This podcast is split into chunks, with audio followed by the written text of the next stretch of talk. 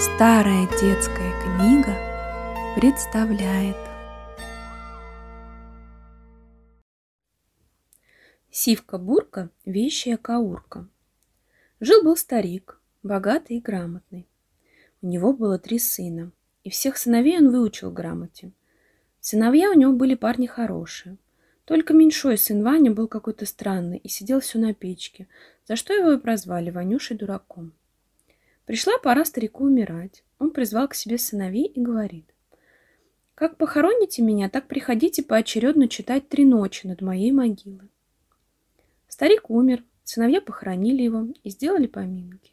Вот наступает ночь, надо старшему сыну собираться на могилу, а ему не хочется. «Ванюша!» — крикнул он брату, «не пойдешь ли ты за меня почитать на батюшкину могилу?» «А по что не пойти?» — отвечает Ванюша, слезая с печки. «Пойду. Пойди, родненький». Оделся Ваня, захватил с собой книгу и пошел. Начал он читать на могиле, и ровно в полночь к нему вышел отец и спрашивает. «Кто читает? Старший сын?» «Нет, батюшка, младший». «Ну, твое счастье». Старик свистнул и крикнул. «Сивка, бурка, вещая каурка, стань передо мной, как лист перед травой». Конь бежит, земля дрожит, из ушей коня пламя, а из ноздрей дым валит. Подбежал конь к могиле и остановился, как вкопанный. «Сивка, бурка, вещая каурка», — сказал старик. «Служи ты сыну моему верой и правдой, как служил мне».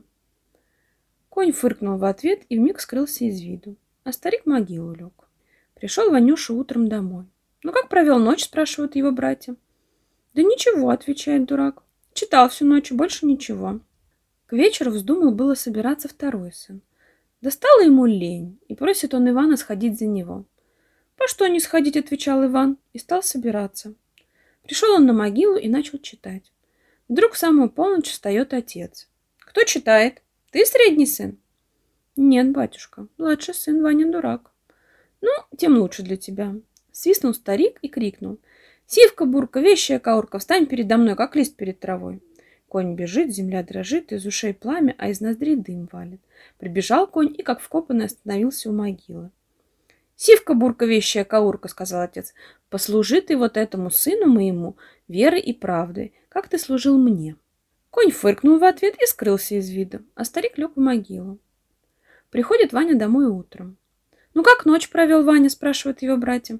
«Да ничего, хорошо», — отвечал Ваня. Читал всю ночь. К вечеру Ваня слез с печи и начал собираться. Пришел на погост и читает у могилы. Ровно в полночь встал старик, «Это ты тут, Ваня?» — сказал он. «Я, батюшка», — отвечал Ваня. Старик свистнул и крикнул. «Сивка, бурка, вещая каурка, стань передо мной, как лист перед травой». Конь бежит, земля дрожит, из ушей пламя, а из ноздрей дым валит. Подскакал он, как в могиле, и остановился, как вкопанный. «Сивка, бурка, вещая каурка», — сказал старик, — «служи сыну моему верой и правдой, как служил мне.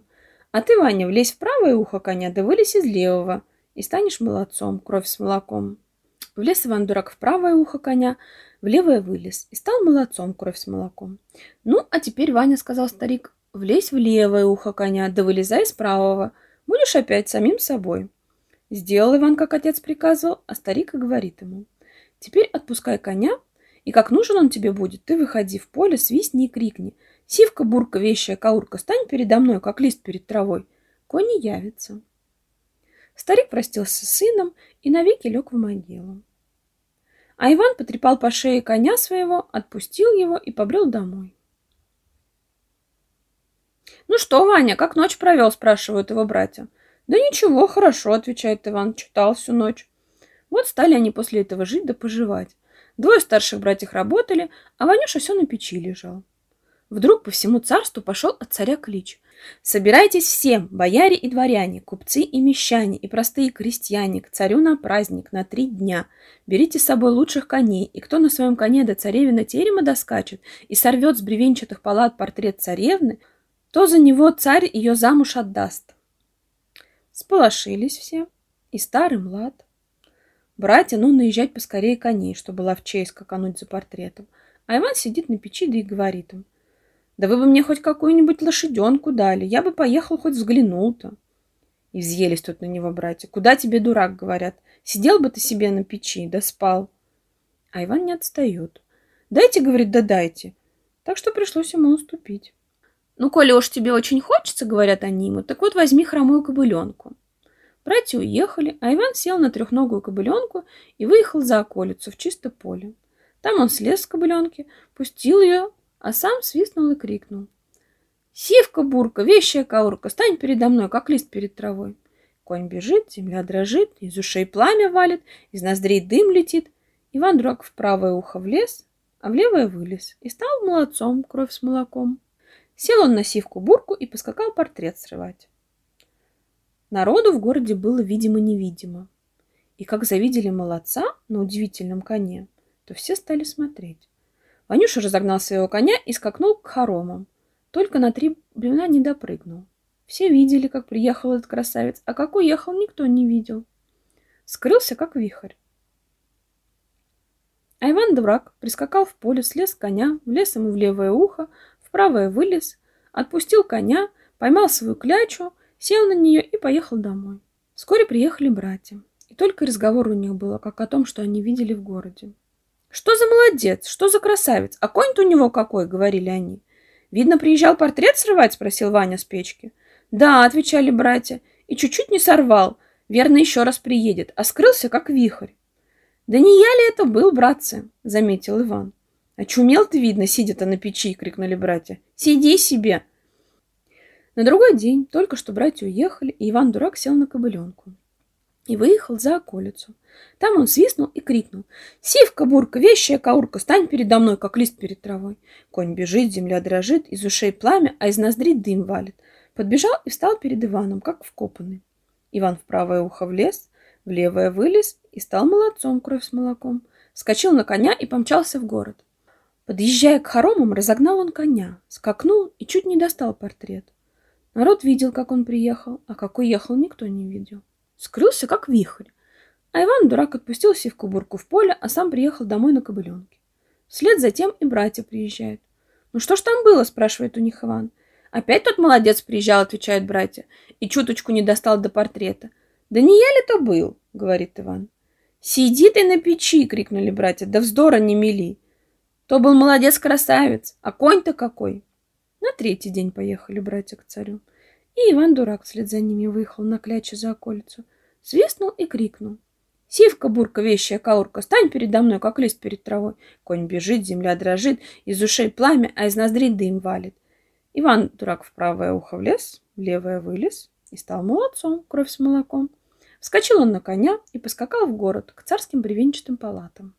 Коня он разогнал так, что тот скакнул изо всех сил, и Иван сорвал и портрет, и полотенце, что над ним висело. Откуда приехал молодец, народ видел, а куда ускакал, никто не видал. Скрылся, как вихрь. Иван приехал за околицу, слез с коня, в левое ухо влез, в правое вылез и отпустил коня, а сам поплелся домой на кобыленке. Забрался на печку и ждет братьев. Вот приехали братья и стали рассказывать, как молодец, сорвал портрет и ускакал с ними с полотенцем, а куда никому не известно. Да посмотрите, братцы, хорошенько. Не я ли то был? Молчи, дурак, сиди себе на печи, крикнули на него братья. В скромном времени царь объявляет, что дает пир, на котором созывает всех бояр, воевод, купцов и крестьян. Стали братья собираться, и Иван отправился с ними. Сел там в царских палатах где-то за печку, да и смотрит рот разиня. Царевна стала почивать гостей и обносит их пивом и брагой, а сама зорко смотрит за всеми, не оботрется ли кто из них с полотенцем. Кто оботрется, тот значит и жених ее. Никто из гостей не обтерся, а Иван сидел за печкой, царевна его не видала и потому обнесла. Гости разошлись. На другой день царь Задал опять пир, но и на этом пиру царевна Ивана не приметила, и потому внесла. На третий день царь опять задал пир, и опять царевна стала обносить всех гостей пивом и брагу, и никто из гостей не утерся ее полотенцем. Что за притча такая, думала царевна, да где ж мой суженый? Тут она взглянула за печку и увидала дурака. Зипунишка на нем рваный, сам весь в саже, волосы растрепаны. Царевна налила стакан пива и понесла к нему. Братья глядят, усмехаются, да думают, что за царевна подносит пиво и нашему дураку. А Иван-дурак выпил пиво и обтерся ее полотенцем. Царевна взяла Ивана за руку и повела к царю. «Батюшка», — сказала она, — «вот мой суженый». Братья так и ахнули, да и думают. Уж царевна-то не рехнулась ли, что Ивана дурака берет себе в женихи? А Иван-то наш пошел в чисто поле, свистнул и крикнул. «Сивка-бурка, вещая каурка, стань передо мной, как лист перед травой!» Конь бежит, земля дрожит, из ушей пламя, из ноздрей дым валит. Прибежал и встал, как вкопанный. Иван-дурак в правое ухо влез, в левое вылез и стал молодцом кровь с молоком. Вскочил на коня и поскакал в царский двор. Братья долго добивались, что бы все это значило, да как узнали про сивку-бурку, Тут так и пожалели, что отцовского завета не исполнили. Скоро сыграли свадьбу и задали пир. На пиру и я был, мед пиво пил. По усам текло, только в рот не попало.